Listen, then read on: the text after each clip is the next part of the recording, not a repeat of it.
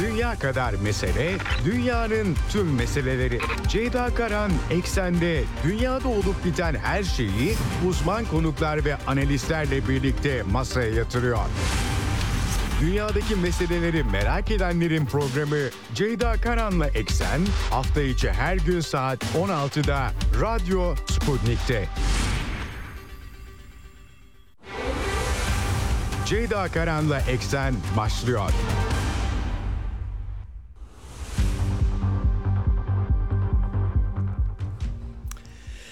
Eksenden merhabalar efendim. Bugün 10 Ocak 2024 günlerden çarşamba dünyadan haberlerle yine karşınızdayız. Hafta içi her gün olduğu gibi gündem yüklü yine Orta Doğu'dan, Ukrayna'dan önemli haberler, perde arkası gelişmeler ve notlarım var sizlerle paylaşacağım. Maalesef İsrail-Filistin çatışmaları yeni yılda da devam ediyor. Ee, ölü sayısı can kaybı sayısı artık 23 bini aşmış vaziyette. Yaralı sayısı da 60 bine doğru gidiyor. Ee, ve Anthony Blinken'ın son bölge turunda da bir yakın zamanda bir ateşkes umudu yok ortada. Bunun yerine Birleşmiş Milletler'in Filistinlilerin evlerine geri dönüşü için bir misyonu e, olacağı ve İsrail'in de buna yanaştığı yolunda bir takım söylemler var. Anlamak çok mümkün değil ama tabii asıl dikkatler yarın e, Uluslararası Adalet Divanı'na çevrilmiş durumda. Dün konuğumla konuşmuştuk Orhan Bursalı'yla. Güney Afrika Cumhuriyeti'nin başvurusu üzerine Adalet Uluslararası Adalet Divanı en yüksek BM mahkemesi diyebiliriz 1948 sözleşmesine dayanarak İsrail ile ilgili bir dava süreci başlayacak. Başlayacak mı, başlamayacak mı göreceğiz. Amerika Birleşik Devletleri ve Batı ülkeleri itiraz ediyorlar. Belçika dışında pek ses e, işitmek mümkün değil. Tabii çok ağır insan kayıpları var. Notları aktaracağım size. Anthony Blinken'ın bölge turu ile ilgili açıklamaları var. Onları da aktaracağım. Çatışmalar devam ettiği gibi bir de Lübnan'a yayılma riski aynı zamanda Kızıldeniz ayağındaki gelişmeler de var tabii onları da aktarmaya çalışacağım. Ee, Amerikan yönetimi BM Güvenlik Konseyi'ni Kızıldeniz'le ilgili toplamaya çalışıyor. Bununla ilgili bilgiler var. Yanıltma operasyonları olduğuna dair haberler var. Yemen bağlamında bunları da aktaracağım. Ee, bu arada Amerika'da da Savunma Bakanı Pentagon şefi Lloyd Austin'in prostat kanseri olduğu açıklandı. 10 gündür ortada yok. Amerikan yönetimi içerisinde sıkıntı yaratmış durumda çünkü Beyaz Saray'ın da haberi olmadığı söyleniyor. Seçim senesi malum pek çok tartışma var. Yine aynı şekilde Ukrayna meselesi etrafında çok sayıda notum var size e, aktaracağım ee, Ukrayna'nın fonlarının bitmesi, seferberlik sancıları bütün bir halkı batı çıkarları için cepheye sürmeye hazırlanıyorlar ve Ukrayna çatışmasının da Karadeniz ayağı. Türkiye'yi yakından ilgilendiriyor. Montreux Sözleşmesi Türkiye'nin tapularından birisi konuşuyoruz ve İngilizler özellikle tabii ki Amerikalılar da öyle Karadeniz'i bir NATO gölüne çevirmeye çalışıyorlar. Tehlikeli çatışma hallerinde Türkiye için tek güvenlik sübabı Montreux Sözleşmesi. Şimdi Bulgaristan, Romanya ve Türkiye'nin e, mayın temizleme anlaşması imzalayacağı açıklandı. Tabii Ankara daha önce İngiliz gemilerinin Karadeniz'e girmesini reddettiklerini Montreux Sözleşmesi'nden kaynaklanan haklarını kullandığını Türkiye açıkça duyurmuştu. Ama hibe edilen gemiler var. Onlar geçecek mi geçmeyecek mi?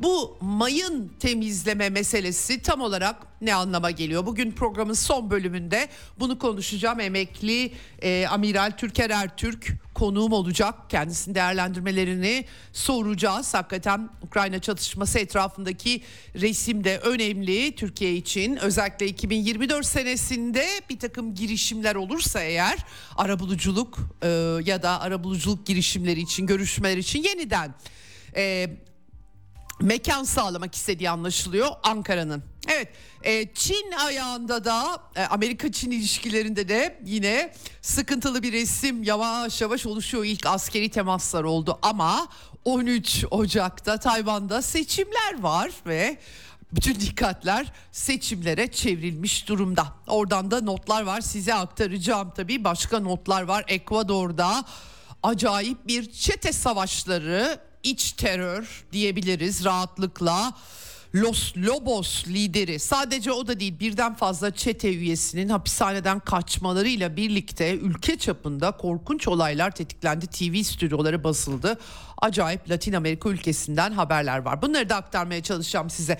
Hemen e, e, başlamadan frekanslarımızı tekrar edelim. İstanbul'dan 97.8, Ankara'dan 96.2, İzmir 91, Bursa 101.4 ve Kocaeli 90.2 karasal yayın frekanslarımız bunlar. Bunun dışında Sputnik Türkiye'nin web sitesi üzerinden ve cep telefonu uygulamasıyla Türkiye'nin her yerinden bizi dinleyebilirsiniz. Yine Telegram kanalı Sputnik'in Radyo Sputnik'e katılırsanız hem canlı yayınları dinleyebilirsiniz hem kaçırırsanız arkadaşlarım kayıtları koyuyorlar.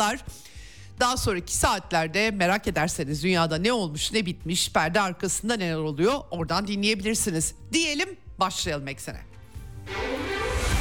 Dünya kadar mesele, dünyanın tüm meseleleri. Ceyda Karan Eksen'de dünyada olup biten her şeyi uzman konuklar ve analistlerle birlikte masaya yatırıyor.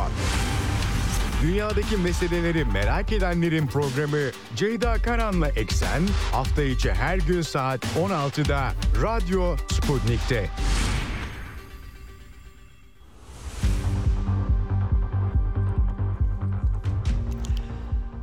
Evet, İsrail-Filistin çatışmalarının 97. günü can kaybı sayısı Gazze'de 23.357 olarak en son Filistin kaynakları Gazze'deki hükümet Hamas hükümetinin verdiği rakam bu ama tabii e, enkaz altında da 10 bin insandan 7 ila 10 bin arası insandan bahsediliyor. Bu 23 bin 357 can kaybının yaklaşık 10 bini çocuk 7 bini kadınlardan oluşuyor.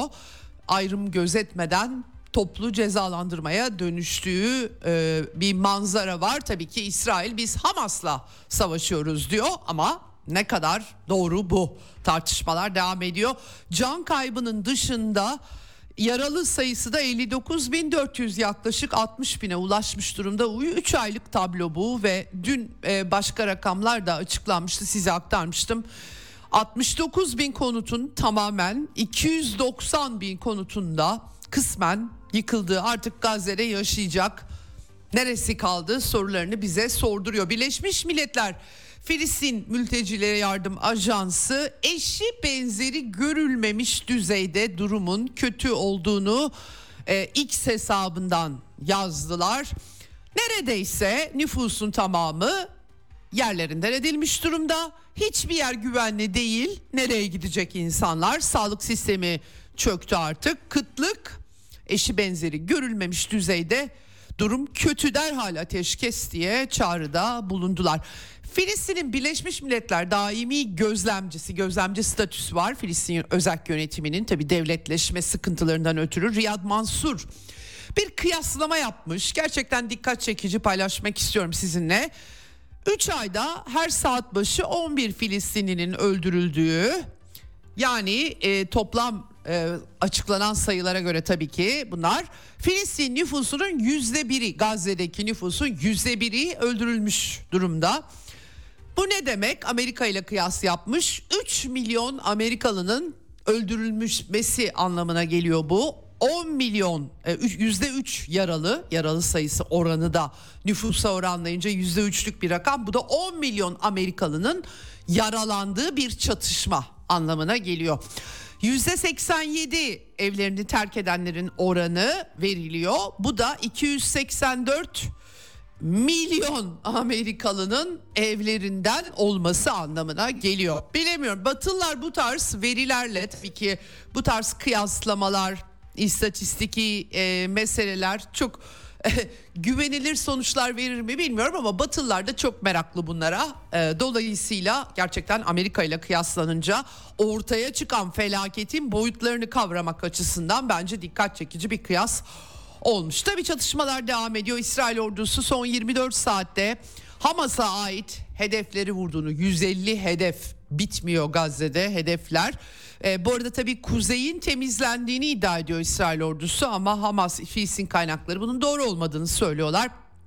E, elbette İsrail ordusu gelişmiş bir ordu ve belli düzeylerde zarar verdiğini yani siviller dışında mutlaka bir başarısı vardır. Bu arada yaralı kayıplar da artıyor. Son 24 saatte 27 İsrail askerinin yaralandığı bilgisi 2465 yaralı asker sayısı. İsrail nüfusu düşünüldüğünde bu bunlar da büyük rakamlar. Yani bu çatışma ve kara operasyonu İsrail'e de insan kayıpları açısından e, hiç de e, hafif değil e, sonuçları. 185'i karadan işgalde toplam 519 19 askerin hayatını yitirdiği bilgisinde paylaştılar. Bu arada tabii birazdan aktaracağım Hamas'la çatışmalar dışında Kuzey Cephesi ve Hizbullah krizi yerli yerinde İsrail e, hem Gazze'nin güneyine orta ve güney kesimlere karayı bitirdik demeye getirdiler. Daha düşük yoğunluklu güneye odaklanıyor hava saldırılarıyla hem de kuzey cephesi var.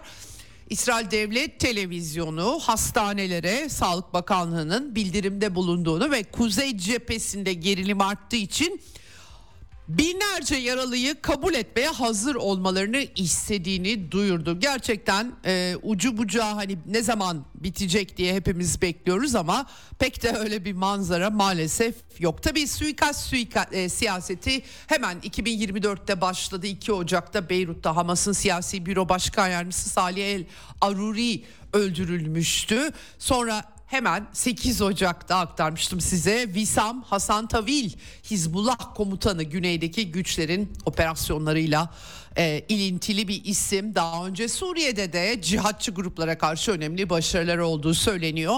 Visam Hasan Tavil'in onun da öldürülmesi tabi İran'daki terör saldırısıyla bağlantı kurulmuyor ama arka arkaya direniş ekseni diye anlarsak e, suikastlar, terör saldırıları vesaire başlamış durumda bütün bunlar. E, şimdi e, İsrail ile ilgili Güney Afrika Cumhuriyeti'nin açtığı dava 11-12 Ocak'ta ilk duruşmalar Uluslararası Adalet Divanı'nda görülecek deniyor. Öncesinde önemli uyarılar var. Ürdün Kralı 2. Abdullah'ın İsrail yönetimini bir yetimler ve öksüzler kuşağı yarattıkları konusunda uyardı yansıdı kulislere. O kadar çok insanın ailesini kaybettiğini ne dikkat çekip özellikle çocuklar e, tabii e, çok genç yaş nüfus var Gazze'de o koşullarda e, ve o genç yaş annesiz, babasız, akrabasız büyüyecek ve bütün bunların müsebbibi olarak İsrail'i görecek. Genel çerçevede hiç de hayırlı değil gerçekten.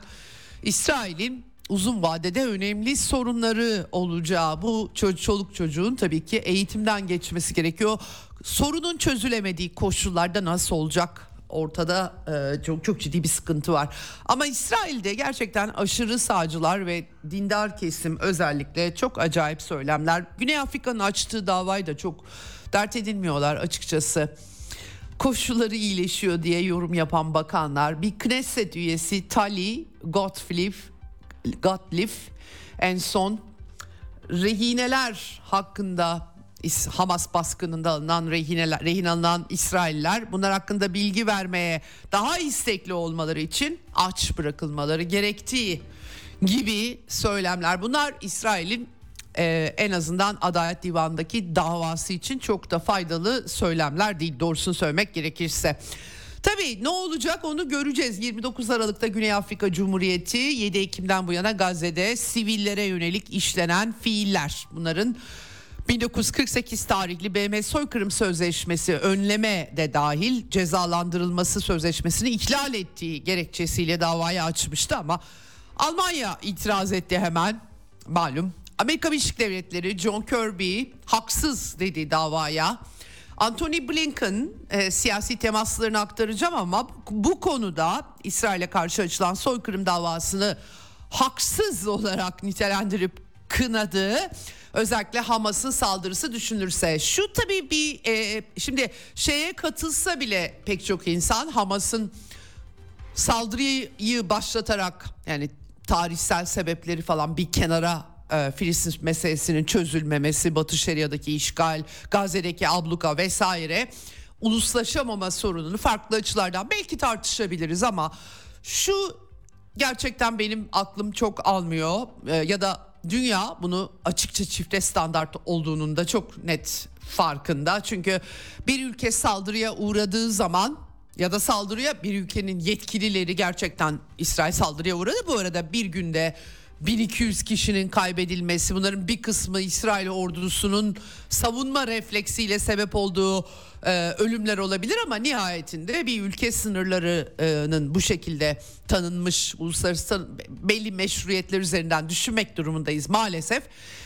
Ama yani buna verdiği yanıtın da bir orantısı olmak durumunda. Burada maalesef orantıdan bahsedemiyoruz. Dolayısıyla Amerika Birleşik Devletleri e, hele de Hamas'ın böyle yaptığı düşünüldüğünde diye bir cümle kurduğunda o zaman e, herhangi bir ülke ortalığı birbirine katabilir sivilleri öldürebilir kafasına göre. Böyle bir sonuç çıkıyor çünkü bunun bir kriterinin olması gerekiyor ve sadece bir örgütü, terör örgütü insanları, sivilleri e, rehin alıyorlar diye e, bu işi gerekçelendirmek yeterince güçlü bir argüman değil. Benim e, naçizane kanaatim e, soykırım kavramını da çok siyasi buluyorum. Ayrıca altını çizeyim. Dolayısıyla son yıllarda da çok kötüye kullanıldı.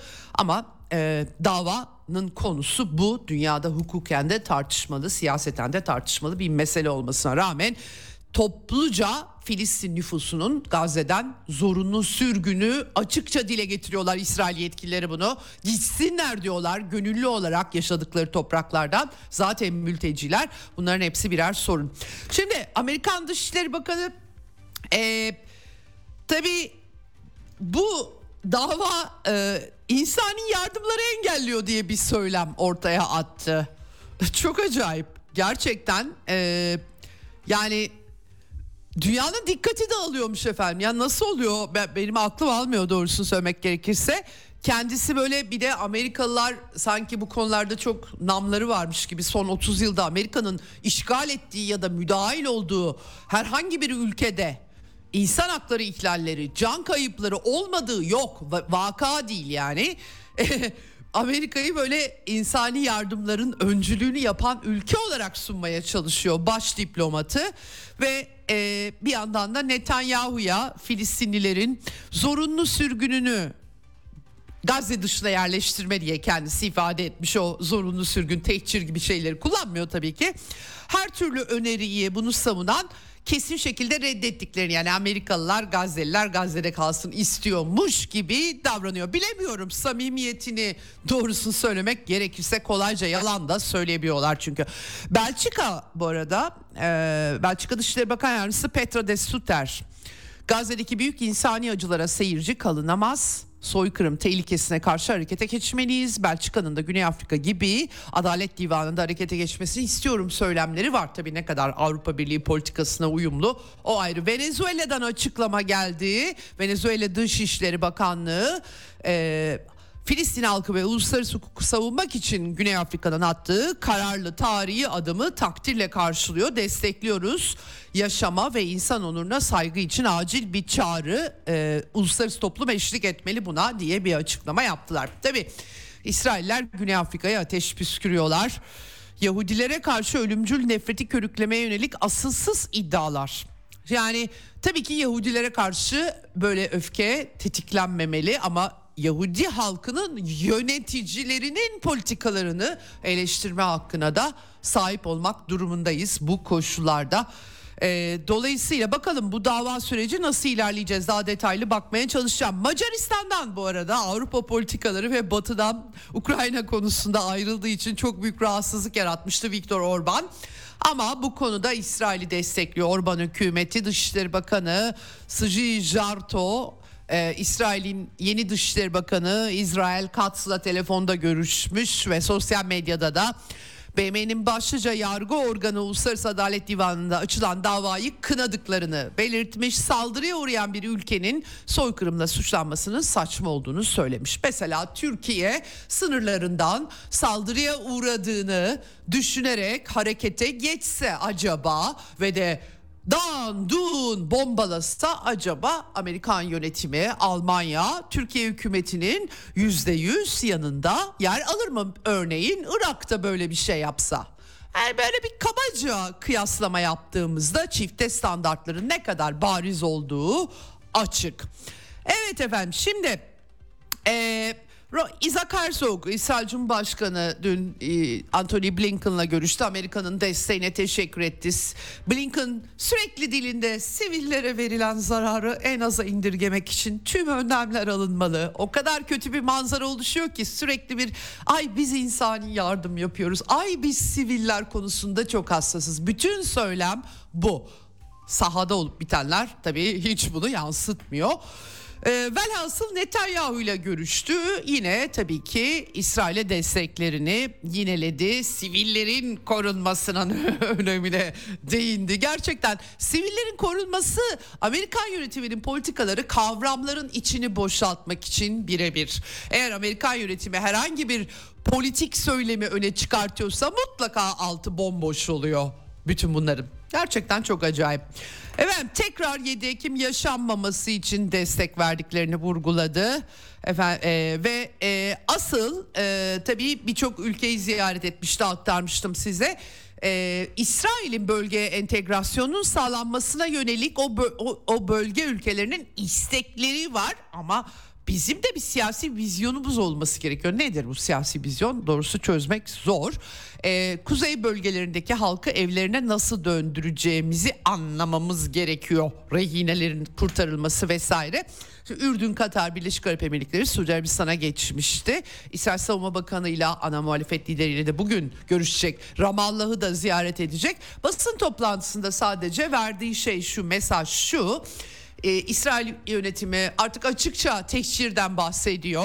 Gönüllü sürgün, başka ülkelere gitsin nüfus diyorlar. Bunu sanki engellemiş gibi e, Filistinlileri tecrit etmemek. Bir de bir BM misyonu, BM'nin değerlendirme misyonu planı çıktı başımıza. Efendim kuzeydeki evlerine güvenli bir biçimde dönmelerini sağlamak için yapılacakları belirleyeceklermiş. Herhalde Suudilerden de finansmanını filan isteyecekler ya da plan bu. Gazze'de yaşanacak bir yer kalmadı tabii. Gerçi inşaat sektörüne de gün doğabilir eğer siyasi, askeri siyasi hedeflerine ulaşırlarsa. Ee, bunun için ama ateşkesi kabul etmiyorlar. Tekrardan Amerikan yönetiminden ateşkes kabul edilmeyeceği açıklandı. John Kirby açıkladı.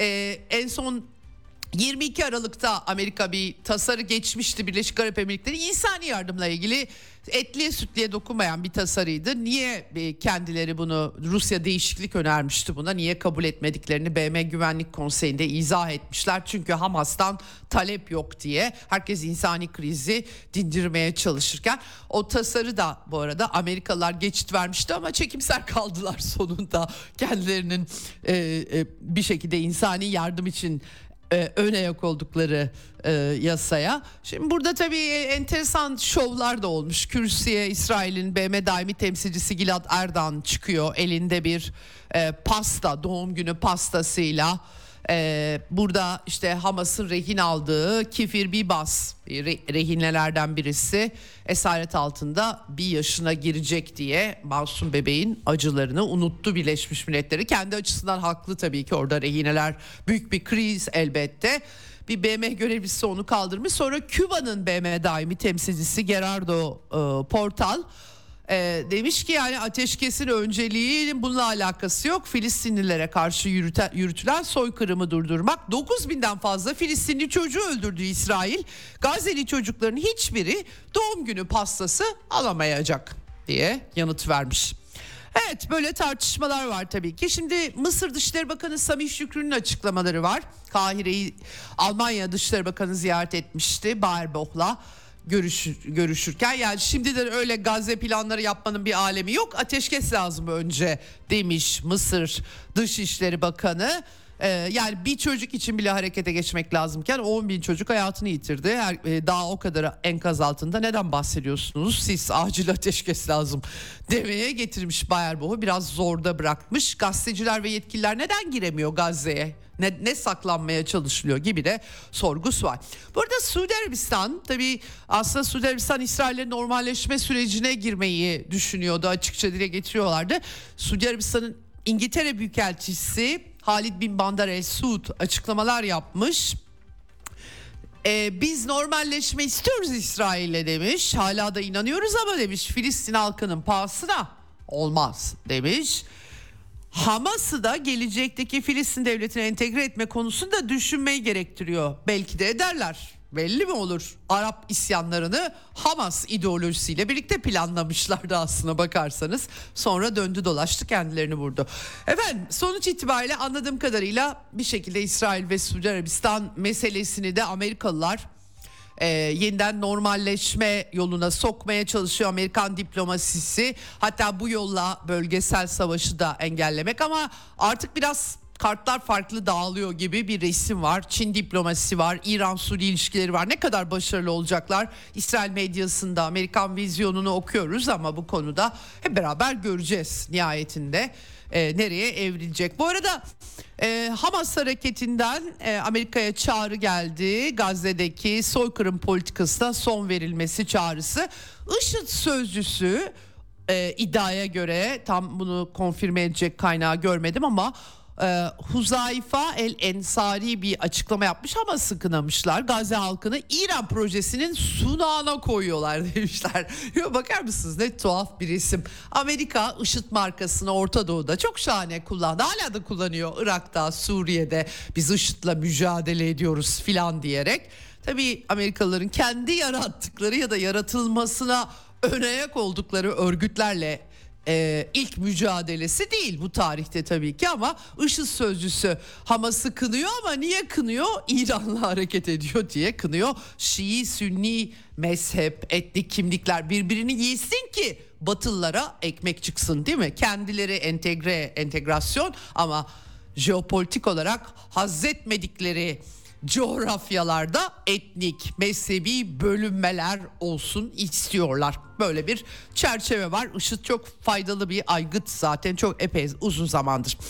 Efendim e, yarın daha detaylı aslında bu meseleye bakacağım. Hizbullah Radvan biriminin komutanı öldürüldü Visam El Tavil demiştim. Tabi üst üste İsrail artık açıkça suikast politikasına yöneldi. Bunların sonuçları ne olacak? Hizbullah tabi bir yandan da Hizbullah'ın üstüne herkes her şeyi yıkmaya çalışıyor bu krizde.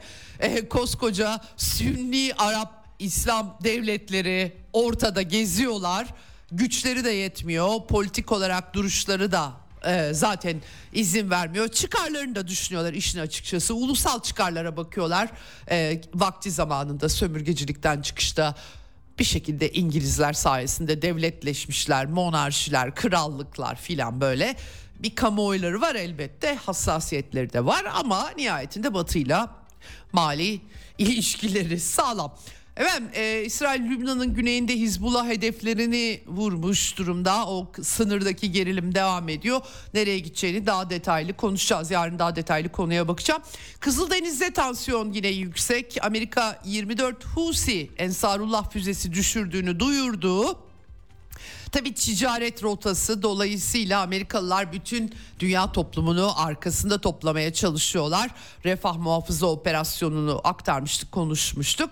E, Husi yönetimi Husiler Ensarullah ise 31 Aralık'ta Amerikan donanmasına saldırı düzenlediklerini duyurdular.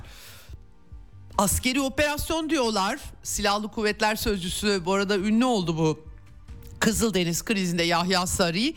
Ama yani e, çok anlayamadım e, ne yapmışlar. Amerikan gemisine askeri operasyon derken tam olarak ne olduğunu ben anlamadım. Yani gemiye mi çıkmış, vurmuş mu, hasar mı vermiş, hangi gemi onları bilmiyoruz. Bu arada tabii saplar samanlar karışıyor. Tabii Amerika'nın Orta Doğu'daki gücüne e, e, vekil güçlerle mücadele edilebilir elbette ama bu karşı tarafın da başka vekil güçler kullanmayacağı anlamına gelmiyor. İş vekalet savaşına döndüğü zaman herkes buluyor vekil güç.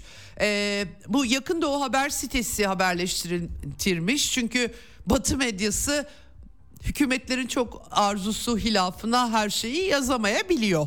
Umman Sultanlığı'nda gümrük yetkilileri geç salı günü Birleşik Arap Emirlikleri'nden Yemen'e giden bir İHA sevkiyatına el koymuş. Tabi Yemen'in güneyinde bir de Birleşik Arap Emirlikleri varlığı var. 2015'ten bu yana savaş koşulları Suudi Arabistan öncülüğünde e, Birleşik Arap Emirlikleri'nin ortaklığında başlatılmıştı. Orada biraz Güney Yemen üzerinden hareket ediliyor.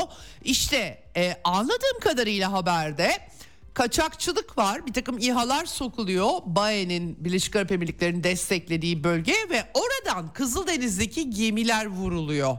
Yani Husiler sadece İsrail'e giden ya da İsrail limanlarıyla bağlantılı gemileri hedef aldıklarını söylüyorlar. Ee, ama e, birileri arada başka gemileri de tehdit ediyor gibi bir durum var. Ee, dediğim gibi vekalet savaş kolay iş değil. Herkes vekil güç bulup sizin vekalet savaşınızı da farklı bir biçimde sunabilir. Tehlikeli savaşlar bu vekalet savaşları diyebiliriz. Dolayısıyla Ensarullah hareketinden açıklama gelmiş Amerikalılar. Yani yanıltma operasyonu yapıyorlar Birleşik Arap Emirlikleri üzerinden diyor üstelik bir de. Ee, böyle bu biraz Yemen çatışmasıyla da bağlantılı bir konu. Şimdi tabii e, Güvenlik Konseyi'ne Amerikalılar meseleyi taşımaya çalışıyorlar ve bu çerçevede başarılı da olabilirler. Herkesi ilgilendiriyor çünkü tedarik rotaları, tedarik zinciri, e, tedarik hatlı rotalar uzayınca fiyatlar artıyor vesaire bütün ülkeleri ilgilendiriyor. Dolayısıyla da e, ticari gemilere saldırıların rahatlıkla BM Güvenlik Konseyi'nde kınanması durumu ortaya çıkıyor. Evet. Şimdi e, Amerika'da ise e, başka bir tartışma var. Amerikan e, Savunma Bakanı Pentagon Şefi Lloyd Austin ben aktarmıştım size. 22 ya da 23 Aralık'ta ameliyat geçirdiği en nihayetinde Walter Reed Ulusal Askeri Tıp Akademisi e, merkezi tıp merkezi prostat kanseri olduğunu operasyon geçirdiğini sonra komplikasyon yüzünden 1 Ocak'ta tekrar hastaneye yattığını duyurdu. Ee, şimdi tabii e, nihayet neden ortaya çıktı ama adam yok 10 gündür ve bu Amerikan Savunma Bakanı yani bu e, emir komuta zincirinde kilit bir yerde ve bütün bunlardan Beyaz Saray'ın ve Biden'ın haberinin olmaması söz konusu. Gerçekten çarpıcı Amerikan sistemi Hollywood filmlerinden bile tahayyül edebilirsiniz. 1 ee, Ocak'ta aslında şiddetli karın, kalça, bacak ağrısı ve mide bulantısıyla komplikasyonlar nedeniyle yatırılmış hastaneye. Pentagon sözcüsü yani e, hiç bilincini yitirmedi hep kendindeydi hatta çalıştı falan diyor ama Amerikan siyaseti bunu tartışıyor tabii hele seçim senesi Cumhuriyetçiler hemen tabii e, Biden'ın e, sorumluluğu başkomutan olarak yetenekleri, ekibiyle iletişimi vesaire. Austin iletişim eksikliğinin sorumluluğunu ben üstleniyorum dedi ama acaba görevde kalabilecek mi sorularını da yöneltebiliriz Pentagon şefi için. Evet böyle bir çerçeve var tabii e, bu arada Amerika'da hemen CNN televizyonu yaklaşan seçimler nedeniyle istihbarat kurumları e, Ulusal Güvenlik Ajansı NSA Direktörü Paul Nakasone ve FBI Başkanı Christopher Wray'e atıf yapmış. Rusya başkanlık seçimlerine müdahale edebilir. Yine aynı tema. Hiç bıkmıyorlar. Şey gibi düşünün. Türkiye'de Cumhurbaşkanı Erdoğan'ın Amerika bizim seçimlere müdahale edebilir demesi gibi bir durum. Hiçbir farkı yok. Böyle bir şey olsa Batılılar dudak bükerler Türkiye'de olup bitecek şeyler ya da dünyanın başka yerinde. Halbuki Amerika dünyanın her yerindeki seçimlere doğrudan müdahale ediyor.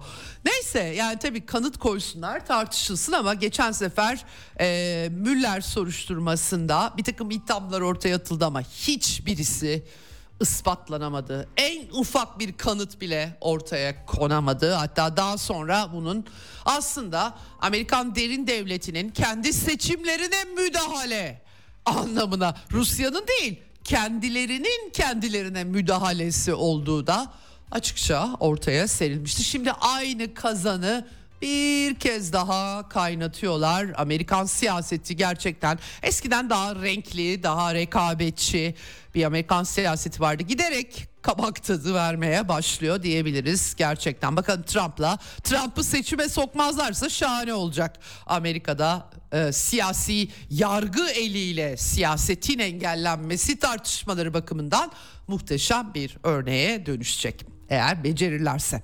Göreceğiz. Şimdi Ukrayna'dan notlarım var. Ee, Rusya Federasyonu'nun e, askeri hedefleri içeren füze saldırıları sonuncusu 8 Ocak'ta ama Kiev değil Hmelnitski Özellikle burada lojistik hatlar batıdan gelen Ukrayna'nın kendi silahı falan yok NATO veriyor bütün silahları malum. Askeri sınai kompleksi, uç ulaşım hatları, tren yolu hatları bunlar vurulduğu ve oldukça zarar gördüğü kilit lojistik nokta olarak e, bilgileri e, geldi daha fazla bilgi geldi. Tabi Ukrayna ordusu da İHA saldırıları sallıyor İHA'ları özellikle sivilleri hedef alıyorlar. Belgorod'da 30 Aralık'ta 25 sivili öldürdüler. Buz pisti falan hedef. Hiç böyle Rusya'nın askeri tesisleri e, depo, askeri depoları falan yok. Doğrudan sivillere Donetsk'te de yıllardır bunu zaten yapıyorlar.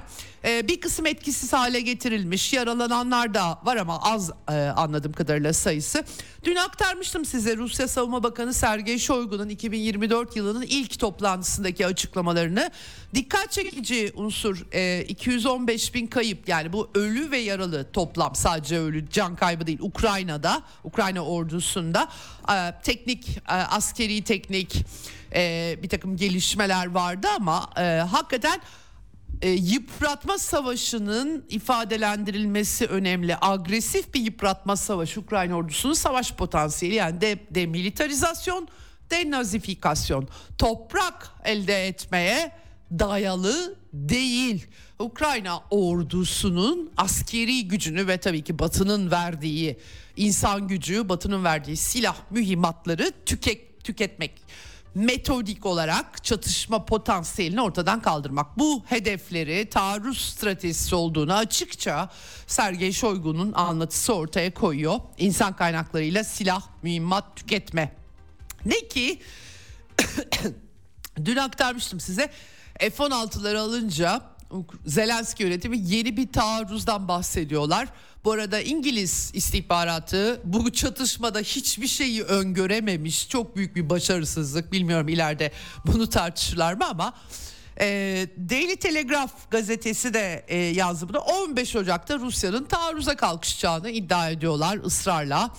Harkov e, bölgesinden kimilerinin iddiası bu. E, Valla ben bilemiyorum doğrusu ama bildiğim bir tek şey var o da İngiliz istihbaratı e, savaş çalışmaları e, enstitüsü uluslararası bunlar ne dedilerse hepsi yalan yanlış çıktı ya da şöyle diyelim Rusya Federasyonu'nun çatışma ve savaş konusundaki düşünsel e, arka planını idrak edememelerinden belki kaynaklanıyor olabilir. Kendileri nasıl davranıyorsa öyle davranışlar beklediler. Belki de ondan kaynaklanıyor olabilir. Şimdi e, bunun dışında Ukrayna'da seferberlik tartışmaları var. E, Ukrayna Genelkurmay Başkanlığı 500 bin yeni güç istiyor. Bu yüzden Ukrayna'da seferberlik yasası çıkartmaya çalışıyor. Kadınları da asker alıyorlar. Üniformalar 50 e, bin kadınlar için üniforma falan hazırlanmış durumda. Son Ukraynalıya kadar Amerikalıların öyle ifade ettiği tarzda gidiyor bu işler ama bir yandan işte e, Hava Kuvvetleri Sözcüsü Yuri Ignat batıya bağımlılıkları olduğunu, uçak savar füzesi eksikleri olduğunu söylemiş. Zaten yani batı silah ya da bırakın para vermeden zaten ayakta durabilecek bir şey kalmadı. Enteresan bir hiçbir bir ülkenin egemenliği buradan geçiyor. Aksi takdirde başkaları ne diyorsa onu yapan pozisyona düşüyorsunuz. Kendi iradenizle karar veremezsiniz. Yoksa elinizde e, silahınız, paranız e, durum bu açıkçası. Almanya hava e, özellikle bizim için sağlam çalışıyor, üretimi arttırdılar filan demişler ama bilemiyorum ne olacak. E, bu arada tabii Batı medyasında e, geçmişe yönelik haberler de çıkıyor. E, Genelkurmay Başkanı Zaluzny 2022'de bir karşı saldırı taarruz istemiş ama Amerikalılar karşı çıkmış. 4 Haziran'da geçen sene faciaya dönüşmüştü Ukrayna için. Zaporojye bölgesinden taarruz. Şimdi tekrar denenmiş şeyleri bir daha mı yapmayı planlıyorlar? Artık bilemiyorum bunu. Ee, bir de e, aslında ben aktarmıştım size çünkü sızmıştı ama bu sefer Bloomberg yazmış. Amerika ve müttefikleri Riyad'da Aralık ortasında 16 Aralık'ta e, bir toplantı yapmışlar. G7 üyelerin zaten malum onlar Amerika ne diyorsa onu yapıyorlar ama onun dışında küresel güneyi yanlarına çekmek ve Zelenski'nin sözde planı bir planı yok. Zelenski zaten müzakereleri yasaklamış bir e, komedyen devlet başkanı ama e, biraz böyle anladığım kadarıyla Hindistan, Çin, Brezilya böyle e, BRICS üyelerini filan yanına çekmek başarısız olmuş. Bloomberg'de ya yazmış bunu. Ben aktarmıştım size. Zaten başarısız olduğunu da söylemiştim. Ee, Hindistan, Suudi Arabistan, Türkiye katılmış ama e, herhalde Hindistan Dışişleri Bakanı daha geçenlerde yeni yılla birlikte yıl sonuydu yanılmıyorsam Putin'le görüşmüştü. Herhalde raporda vermiştir olup bitenleri anlatmıştır diye düşünüyorum. Rusya Hindistan ilişkileri gayet iyi çünkü. Ama Çin, Brezilya ve Birleşik Arap Emirlikleri kafadan reddetmişler ve gitmemişler bile. Yani bize bulaşmayın de, demişler. Dolayısıyla Bloomberg bu toplantı yani küresel güneyi yanına çekme Jake Sullivan'ın öncülük ettiği bu toplantının başarısı olduğunu yazmış. Neyse ki ben size aktarmıştım çok önceden. Efendim e, Zahar, Maria Zaharova Rusya Dışişleri Sözcüsü bu konuda demiş ki Riyad'daki toplantı Zelenski için PR çalışması, halkla ilişkiler çalışması miadı dolmuş bir konsept demiş Rusya Dışişleri Sözcülüğü küresel toplumun dikkatini olası çözüme yönelik gerçek süreçlerden farklı yöne çekmek için oynanmış bir oyun olarak nitelendirmiş. Sergey Lavrov Aralık sonunda da e, basın toplantısı e, pardon basına yaptığı açıklamalarda röportajlarda bundan bahsetmişti. O zaman da aktarmıştım ama daha önceden de aktarmıştım ben size bu gelişmeleri. Avusturya Dışişleri Bakanı e, Karin e, Kneisi gerçekten dikkat çekici bir e, isim. Ben de şahsen tanıma onuruna, şerefine nail oldum kendisiyle. Avusturya'da başına gelmedik kalmadığı vakti zamanında kendisi Batı politikalarında eleştiren bir isim. Belgorod'a yönelik saldırıları Ukrayna'nın 25 sivili öldürdüler rastgele buz pateni dahil e, buz pateni mekanı dahil olmak üzere pek çok yere. Bunu değerlendirmiş ve Batı'nın bunları kınamamasını yorumlamış. Demiş ki zaten e, hedefleri bu. Rusya'da panik ve kaos yaratmaya çalışıyorlar ama başarılı olamıyorlar. Tekrar tekrar mümkün olduğu kadar çok Rus'u öldürmeliyiz diyorlar. Her yerinde dünyanın e, öldürmeliyiz diyorlar. E, ve e, böyle şeylere yol açıyorlar. 30 Aralık'taki saldırı gerçekten görüntüleri korkunçtu. Videoları izlemiştim ben de. Bu arada Politico internet sitesi de CIA'nin çok geçmişe dayanan örtülü operasyonlarına dair tarihi bir e, makaleye yer vermiş. Gerçekten aslında bilmedik bir şey yok. Ukrayna Sovyetler Birliği'nin bir parçasıyken e, CIA'nin neonazileri nasıl finanse ettiği ve e, ortalığı karıştırmaya çalıştığına dair. Amerikan politikaları biraz böyle işliyor efendim. Maalesef cihatçılar, faşistler, neonaziler, liberaller hiç değişmiyor. Üstelik de yani silahlandırma o bu falan. Sonra bir kısmı tersine dönüyor kendilerini de vurabiliyor filan. Önemli değil her yol mübah. Hedefe giden yolda maalesef böyle bir şey. Zaten 2. Dünya Savaşı'ndan sonra neonaziler bugünkü neonazilerin Ukrayna devletinin ideolojik olarak resmi ideolojisi kıldığı eski Nazi işbirlikçilerin hepsi ya Almanya'ya kaçtı ya Amerika'ya kaçtı CIA'ya çalıştı. Bunlar bilinmedik bir şey değil aslına bakarsanız ama tabii ilgilenenler açısından. Evet bu arada e, Rusya Federasyonu'nun Kuzey Kore'den silah aldığı iddiaları Amerikan yönetimi Ukrayna'ya bütün silahları batı veriyor ama Rusya başka yerden silah alamıyor gibi tuhaf bir durum. Neyse e, geçelim onu aldığı da bu arada o da bir iddia kanıt var mı derseniz ben bilmiyorum ama balistik füze meselesi e, BM Güvenlik Konseyi'nin gündemine getirecekmiş. Bilemiyorum Amerika ve uluslararası hukuk dediğimizde Amerika'nın keyfine uygunsa uluslararası hukuk söz konusu keyfine uymuyorsa çok da gerekli değil nihayetinde. Efendim ama e, öte yandan Amerika'da bu Ukrayna fonları bitti artık. Yenilemeleri lazım artık. Şubat ayında herhalde biraz daha hareketlenecek. Şimdiden Demokrat Senatör e, Chuck Schumacher demiş e, Schumer pardon demiş ki Ukrayna ordusunun cephanesi tükeniyor kalmadı efendim. E, söylüyorlar her 5 atışına Rusların sadece tek atışla yanıt verebiliyorlar filan. Bildiğimiz şeyler. E, Reuters haber ajansı ilginç bir habere yer vermiş. Jake Sullivan Amerikan Ulusal Güvenlik Danışmanı Amerikan askeri sanayi şirketlerinin bir kısmıyla bir toplantı yapmış aslında 10 şirket katılmış ama e, daha böyle İHA yapay zeka sistemleri sağlayanlarla onların isimleri verilmiş anladığım kadarıyla e, ya çünkü Ukrayna'ya bu paralar öyle haybeye verilmiyor. Amerikan çoğu Amerikan savunma sanayine gidiyor bu paraların ve onlara ev sahipliği yapan eyaletlere gidiyor. Hatta bunu açıkça dile getirmişlerdi kongreye yalvarırken Anthony Blinken gibi isimler zaten o paralar bize gelecek gibi laflar bile etmişler. Gerçekten çok acayip. Bilemiyorum e, tabii onlar açısından bu çatışmayı sürdürmek karlı ama nereye kadar karlı? Amerikan e, savunma sanayine paraların gitmesi lazım elbette.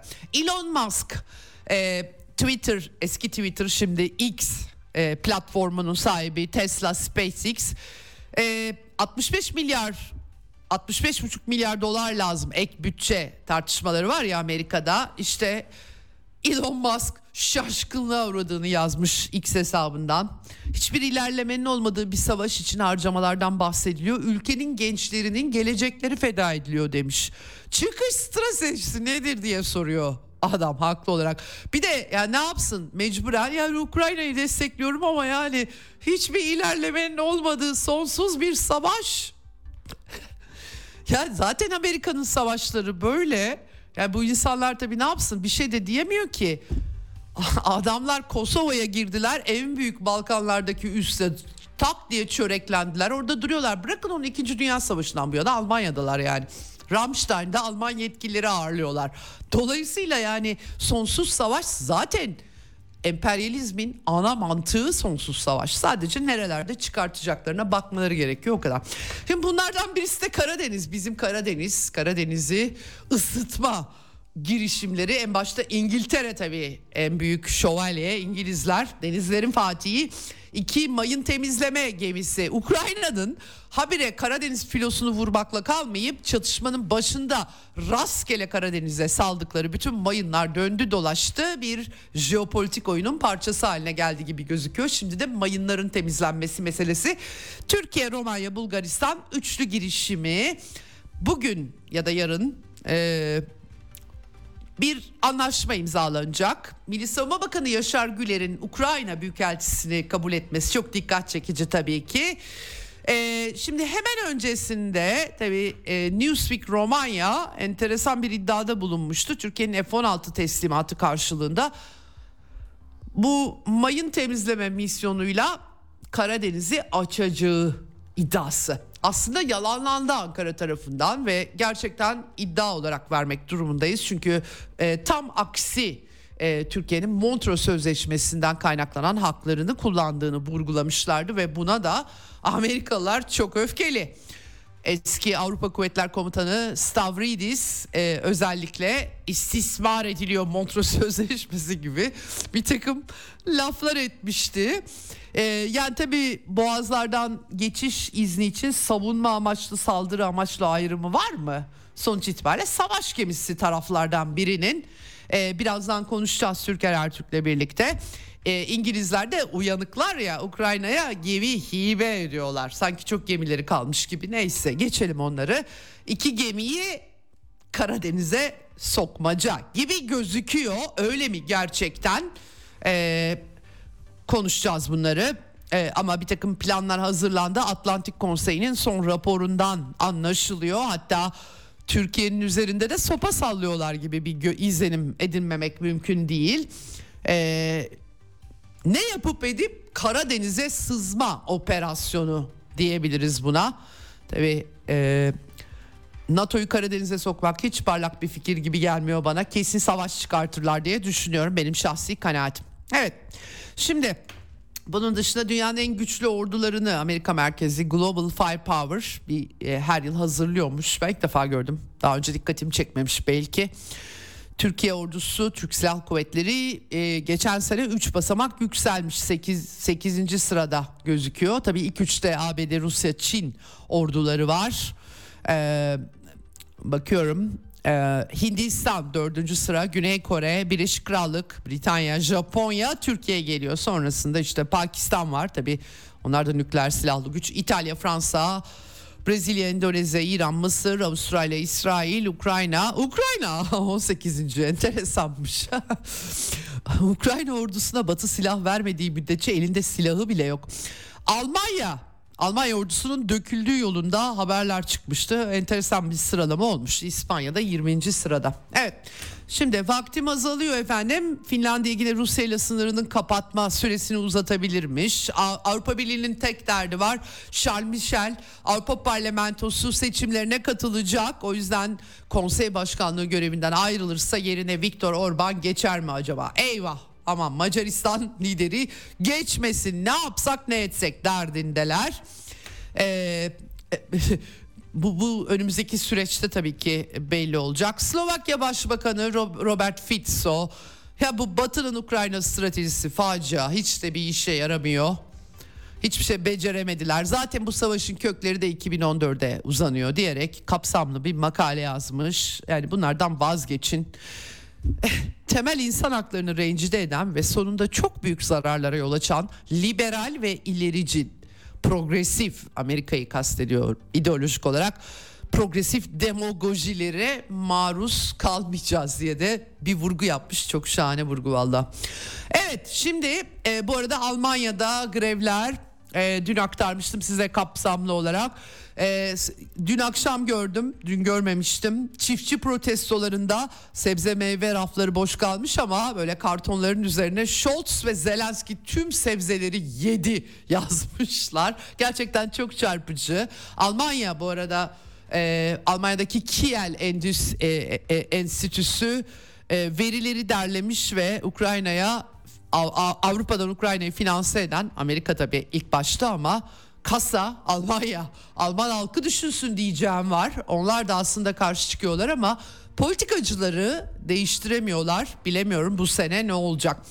Fransa e, dün yine aktarmıştım. E, Elizabeth Born istifa etmişti. 2022'den bu yana e, baştaydı ama e, çoğunluklarını yitirdiler tabii. E, şimdi kabine revizyonuna gideceğini söylemişti Macron. Gabriel Attal bu pandemi döneminde hükümet sözcüsüydü yanlış hatırlamıyorsam o başbakan oldu. Cuma günü de başbakan olmadan önce de France Info Radyosu'na her halükarda Fransa Rusya ile diyalog yolunu açmak ve ilişkileri sürdürmek niyetinde Rusya bizim komşumuzdur öyle kalacaktır diye bir açıklama yapmış. Göreceğiz Fransızların bir dedikleri öbür dediklerini pek tutmuyor çünkü. Evet Yunanistan Amerika ile ortak askeri eğitimlere başlamış. Yunan Genelkurmay'ı açıklamış. Bu arada Girit adasında ağırlamıştı Mitsotakis Anthony Blinken'ı Türkiye ziyaretinden sonra Yunanistan'a geçmişti. Yunan portalları, haber portalları F-35 verme karşısında vermek için şantaj yaptığını Blinken'ın yazmışlar. Nedir şantaj? Ukrayna'ya daha fazla silah verin. Rusya'nın sağladığı S-300'leri verin gibi şeyler. İddiaya göre böyle. Miçotakis hükümeti ne istedilerse verdi aslında ama neyse. Evet şimdi e, bunun dışında aslında başka notlarım var ama asıl e, Çin'le ilgili başlıklara e, çok kısaca aktaracağım. Askeri görüşmeler yeniden başladı 15 Kasım'da San Francisco'daki APEC zirvesi vesilesiyle Biden'la Xi Jinping buluşmuştu ABD Çin liderleri. Ee, orada çıkan tek somut gelişme askeri temasların başlamasıydı. Şimdi e, tabii ilk görüşmeler başlatılmış iyimser bir hava var ama bunu bozan bir faktör 13 Ocak'ta Tayvan'da seçimler var ve Demokratik İlerici Parti, Amerikancı Parti, ayrılıkçı Çinliler eğer kazanırsa ne olacak diye herkes kara kara düşünmeye başladı. Xi Jinping'in yıl sonu konuşmasında kesinlikle birleşme olacak vurgusu vardı hatırlayalım. Şimdi bir de tabii Amerika'da Temsilciler Meclisi Başkanı anladığım kadarıyla gizlice gitmiş Mike Johnson e, ile e, görüşmüş adadaki seçimlerden önce Çin'den hemen Amerika'ya çağrı geldi. Tayvan seçimlerine lütfen müdahale etmeyin, vazgeçin diye Çin açıklama yapmış. Şiddetle karşı çıktıklarını söylemiş. Bilinçli bir biçimde tedbirli davranmak, ayrılıkçı güçlere yanlış sinyaller vermemek gerekiyor diye vurgulamış. Göreceğiz bakalım neler olacak. Bundan sonra zaten ortalık dünyada karışık buna bu sene Asya'da eklenecek mi umarım tabii böyle bir şey olmaz. Evet fakat vaktim azalıyor. Ee, şimdi e, birazdan Montreux meselesini konuşacağız Türker Ertürk'le. Kısa bir tanıtım hemen buradayız bizden ayrılmayın.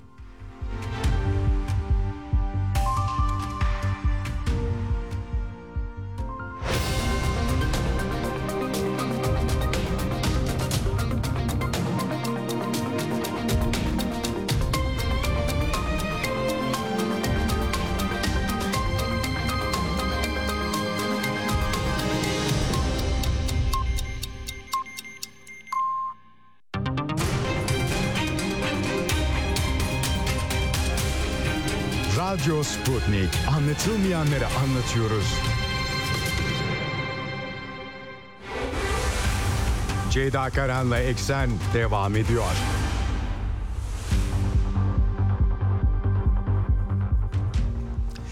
Evet, Heksen'in son bölümündeyiz. Telefon hattımızın diğer ucunda emekli amiral Türker Ertürk var. Hoş geldiniz e, yayınımıza. Hoş bulduk. İyi yayınlar diliyorum. Çok teşekkür ediyorum Türker Bey katıldığınız için. Ee, şimdi e, bir ya neredeyse bir ay oldu Gazze meselesini konuşmuştuk sizinle. Aslında genel bir çerçeveyi de konuşmuştuk. Türkiye etrafındaki coğrafyada e, işler çok yolunda gitmiyor. Her yerde sıkıntılar var elbette ama Karadeniz bizim tek güvenli e, bölgemiz Karadeniz idi ya da. Şimdi e, en son gelen haberleri anlamaya çalışıyoruz biz de. E, bugün itibariyle yanlış anlamadıysam Türkiye, Romanya ve Bulgaristan'ın bir mayın temizleme anlaşması imzalaması meselesi var. Aslına bakarsanız gayet sivil bir girişim gibi e, duruyor. E, Ukrayna bu çatışmanın başında serseri mayınları bırakmıştı Karadeniz'e. Onların bir kısmı bizim sahillerden de çıktı. E, işte bir mayın temizleme meselesi, üç ülkenin anlaşması deniyor. Fakat İngilizler bu suları sürekli bulandırıyorlar ee, ve Amerikalılar e, sürekli bir Karadeniz e, akıllarında Karadeniz var Karadeniz'e daha rahat erişim var ve Montreux Anlaşma Sözleşmesi'nden de çok memnun değiller gibi ya da Türkiye'yi Montreux Sözleşmesi'ni çarpıtmakla suçladıklarını bile gördük. Ee, eski e, Avrupa Müttefik Kuvvetler Komutanı Stavridis örneğin e, bu konuda açıklamalar yapmıştı. İstismar edilmesi gibi. Neler oluyor bu mayın gemileri hibe edilecek mayın gemisi askeri gemi e, sayılır mı? İzin verilir mi? Ne ne düşünüyorsun? Sizin geçen sene e, çok e, gerçekten isabetli bir de tweetiniz vardı. Bu Montreux'ün delinme yöntemlerini tırnak içerisinde vurgulayan. E, son gelişmeleri değerlendirmelerinizi rica edeceğim. Şimdi Ceyda Hanım, e, Karadeniz bizim için, Karadeniz, Karadeniz'e sahipler ülkeler için gerçekten önemli. Ama insan merak ediyor. Amerika Birleşik Devletleri için, İngiltere için Karadeniz niçin önemli? Niçin stratejik önemi var? Hatta elime çok kısa süre önce yani emin olun 15 dakika önce e, geçti.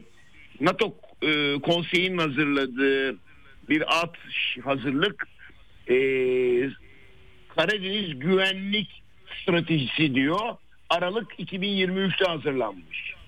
Ya Karadeniz zaten güvenli yani nedir ki sorun? Şimdi öncelikle bunu anlatmalıyız.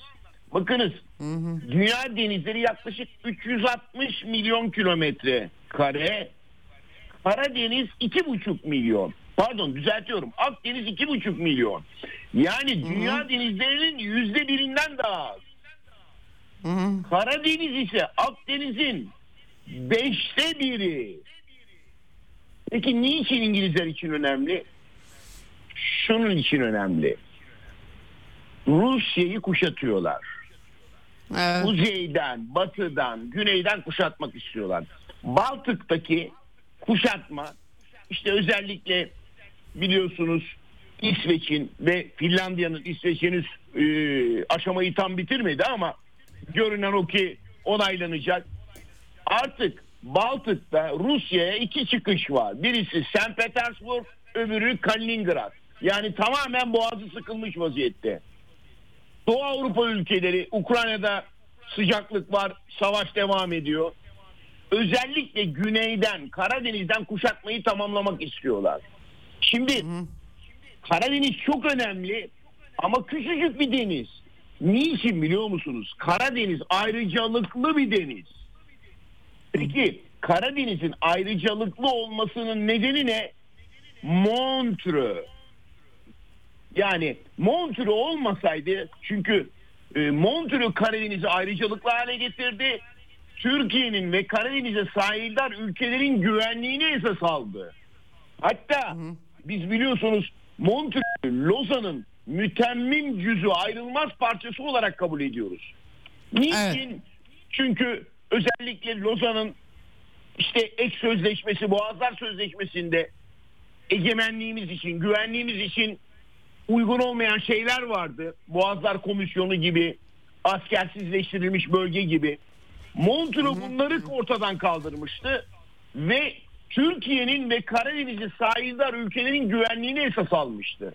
Yani o günkü şartlarda emin olun bugün böyle bir sözleşmeyi yaptıramayız biliyor musunuz? O günkü şartlar işte dünyanın 2. Dünya Savaşı'na doğru evriliyor olması, saygın bir hükümet, Gazi'nin başta görev başında olması nedeniyle konjöktür iyi kovalandı ve Türkiye'ye büyük avantaj kazandıran ve özellikle Karadeniz'e sahiller ülkelerin güvenliğini esas alan böyle bir sözleşme yapıldı. Ama özellikle Amerika Birleşik Devletleri ve İngiltere memnun değil bundan.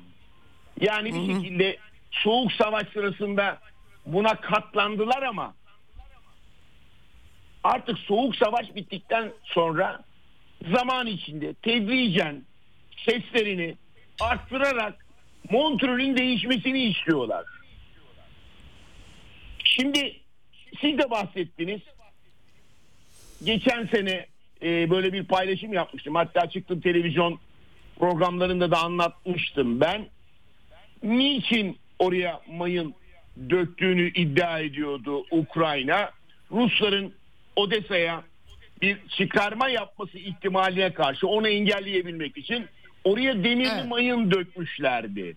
Şimdi demirli mayın döktüğünüz takdirde kabul ediyorum bu mayınların depolanmasında bazı sorunlar yaşandığı için özellikle Ukrayna'da bazı mayınların tellerinde kopma olabilir, safta gelebilir, sürüklenebilir, serseri hale gelebilir. Bunlar kabul edilebilir.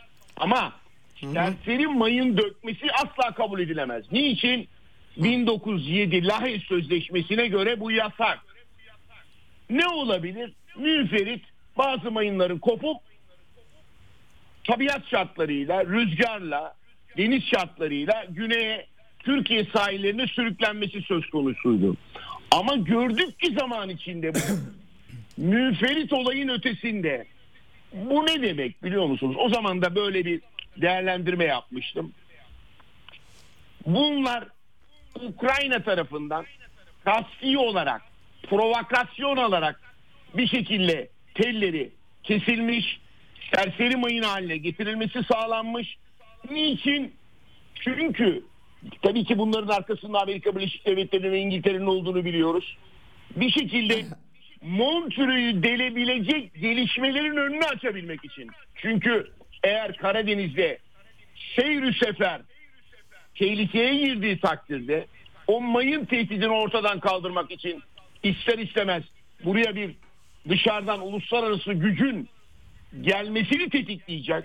Tabii ki bu role hemen NATO soyunacak ve bu gelişmeler ister istemez de Montreux'ün delinmesine yol açacak. Onun için Türkiye bu konuda çok e, dikkatli olmalı, dikkatli adımlar atılmalı demiştik.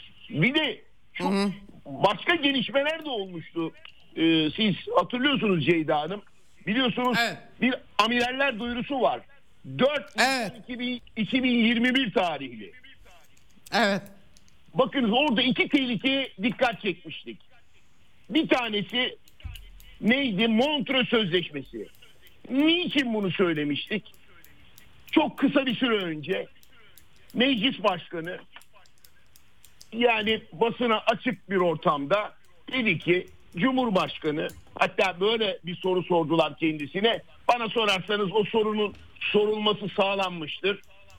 Soru şöyleydi. Evet. Yani Cumhurbaşkanı işte e, İstanbul Sözleşmesi'nden çekildiği gibi Montreux'den de çekilebilir mi?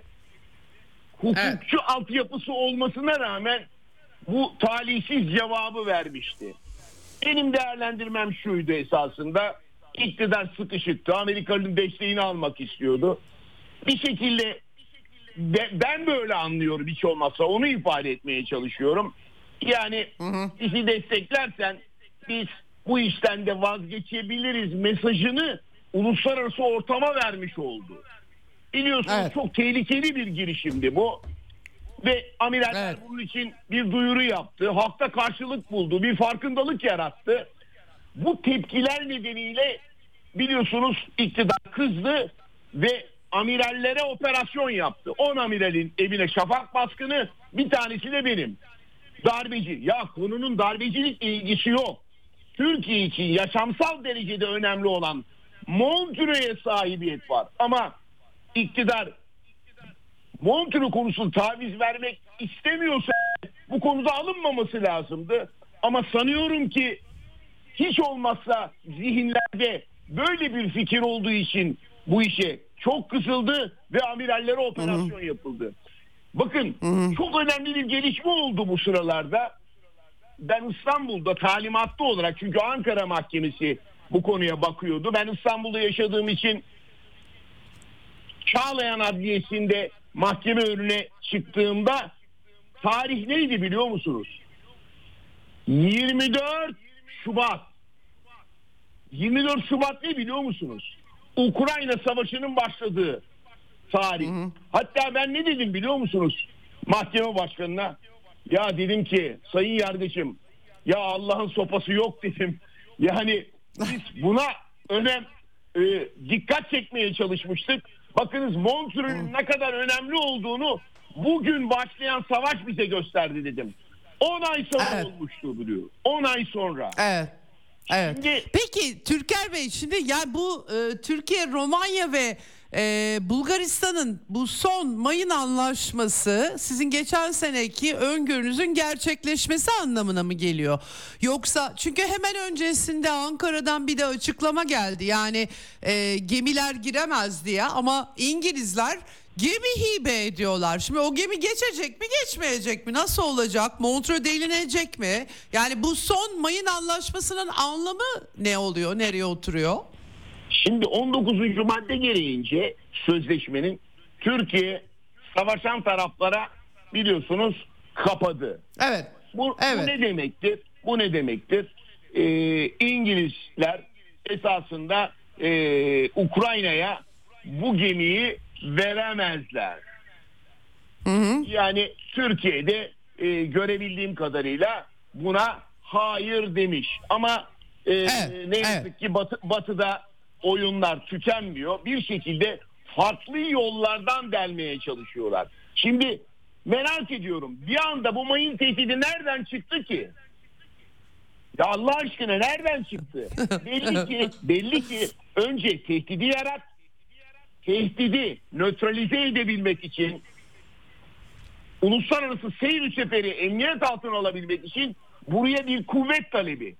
Zamanında da söylemiştim. Türkiye'nin mayın karşı tedbirleri, imkan kabiliyetleri yeterlidir bu tehdidi ortadan kaldırmak için. Türkiye bu işi tek başına yapabilir. Hatta bir görev kuvveti oluştursun, adlandırsın ve bu konuda çalışmaya başlasın demiştik. Ama yapılmadı. Şimdi görüyorum ki ben yine olumlu olarak anlamlandırmaya çalışıyorum. Sanıyorum Karadeniz'e sahildar olmayan ülkeleri bu denize böyle bir operasyon için çekmemek için Karadeniz'e sahildar 3 ülke Türkiye, Romanya ve Bulgaristan böyle bir görev kuvveti oluşturup mayın tehdidini ortadan kaldırmayı planlıyorlar. Ama Romanya ve Bulgaristan tamamen Amerika'nın ve İngilizlerin güdümünde. Onlar açısından bunu bir hamle olarak düşünüyorlar. Sonunda tehdidin miktarı artarak buradaki mekate imkan kabiliyetlerinin yeterli olmadığını, bu konuda dışarıdan NATO'dan destek alınması gerektiği fikri ortaya atılabilir ve bu desteklenebilir. Ve Türkiye çok zor durumda. Niçin? İflas etmiş bir ekonomi var. Bakınız iflas etmiş bir ekonomide o ülkenin iktidarı, o ülkenin itibarını, güvenliğini, egemenliğini ve çıkarlarını korumakta çok zorluk çeker. Anlayabildiğim kadarıyla baskı yapmaya çalışıyorlar. Çünkü hani bakın farklı yorumlar yapmaya o Stravidis'in yorumlarında işte savunma gücü, saldırı gücü. Bakınız harp gemilerinde böyle bir sınıflandırma yoktur biliyor musunuz? Ve zaten Ha, evet. Tabii. Zaten sözleşmede de böyle bir sınıflandırma yok.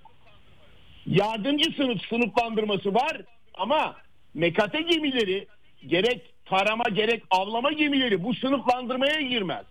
Bir de, bir de burada ustaca bir kurnazlık var. Çünkü mekate gemileri oraya girdiği takdirde diyecekler ki bunlara örtme desteği lazım. Örtme desteğini kim yapacak? Destroyerler yapacak, fırkateynler yapacak. Bu ister istemez sahiller olmayan ülkelerin hem kalış süresini hem tonaj süresini miktarını geçer ve hani zamanında Turgut Özal söylemişti bir defadan bir şey olmaz diye ama eğer biz Montreux'u bir defa deldirirsek Montreux gerçekten çöp olur. Bugüne kadar gelişmeler göstermiştir ki Montreux Türkiye için yaşamsaldır. Ceyda Hanım biz hem İkinci Dünya Savaşı sırasında hem Soğuk Savaş sırasında bu denizi rekabet denizi haline bir çatışma denizi haline getirmemekte çok başarılı olduk. Ama bu başarımızın kaldıraç gücü Montreux'den kaynaklanıyordu. Ve bakıyorum ben dünya denizlerine işte size ne dedim 361 milyon kilometre kare. Ve Karadeniz Akdeniz'in beşte biri. Akdeniz ki yüzde bir. En güvenli deniz bu deniz biliyor musunuz?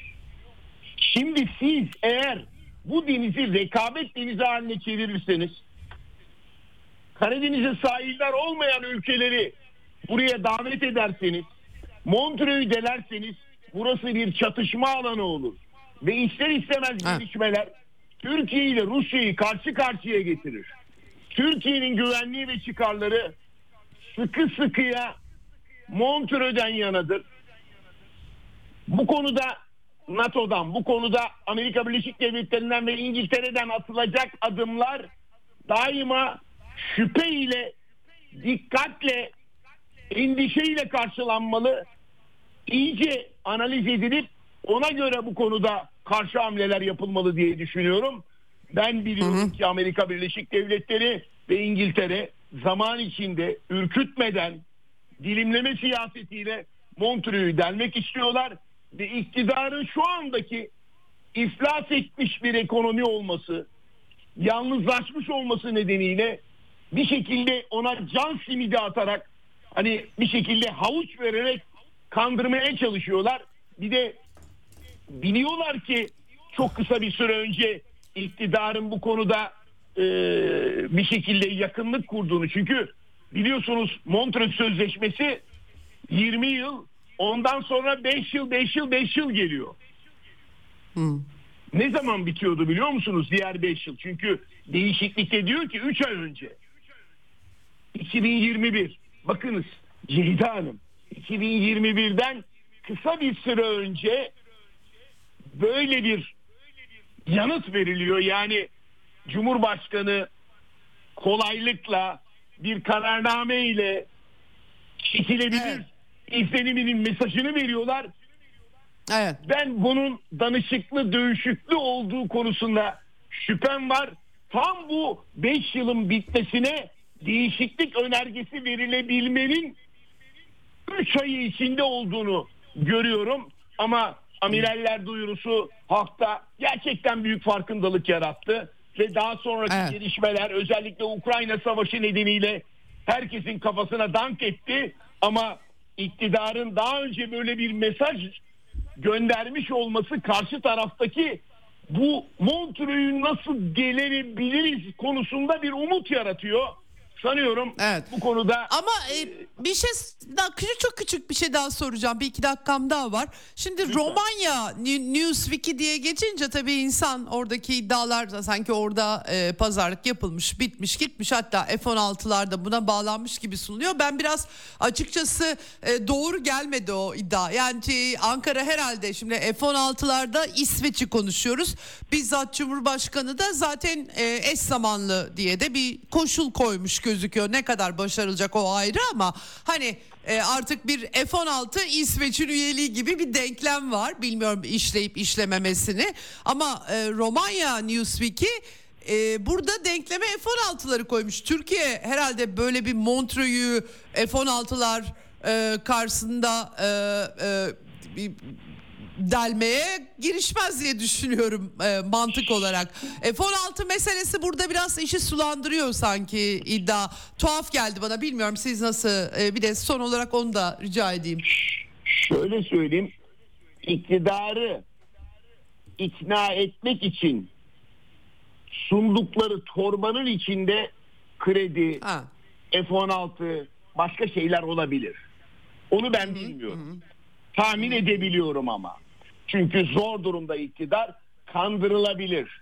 Peki Newsweek'te yazılanlar eski Sakör komutanı işte e, Yunan asıllı amiralin söyledikleri daha başka görüyorum ben akademisyenler biraz Evet. şey şey gibi düşünün bunları troll gibi yani bir şekilde e, uluslararası toplumu ve bu kapsamda Türkiye'deki yöneticileri siyasetçileri etki altına alabilmek kotarabilmek bir şekilde düşünsel tasarım yapabilmek için hamleler olarak düşünüyorum. İşte bu şekilde bu tür haberler yazılabilir.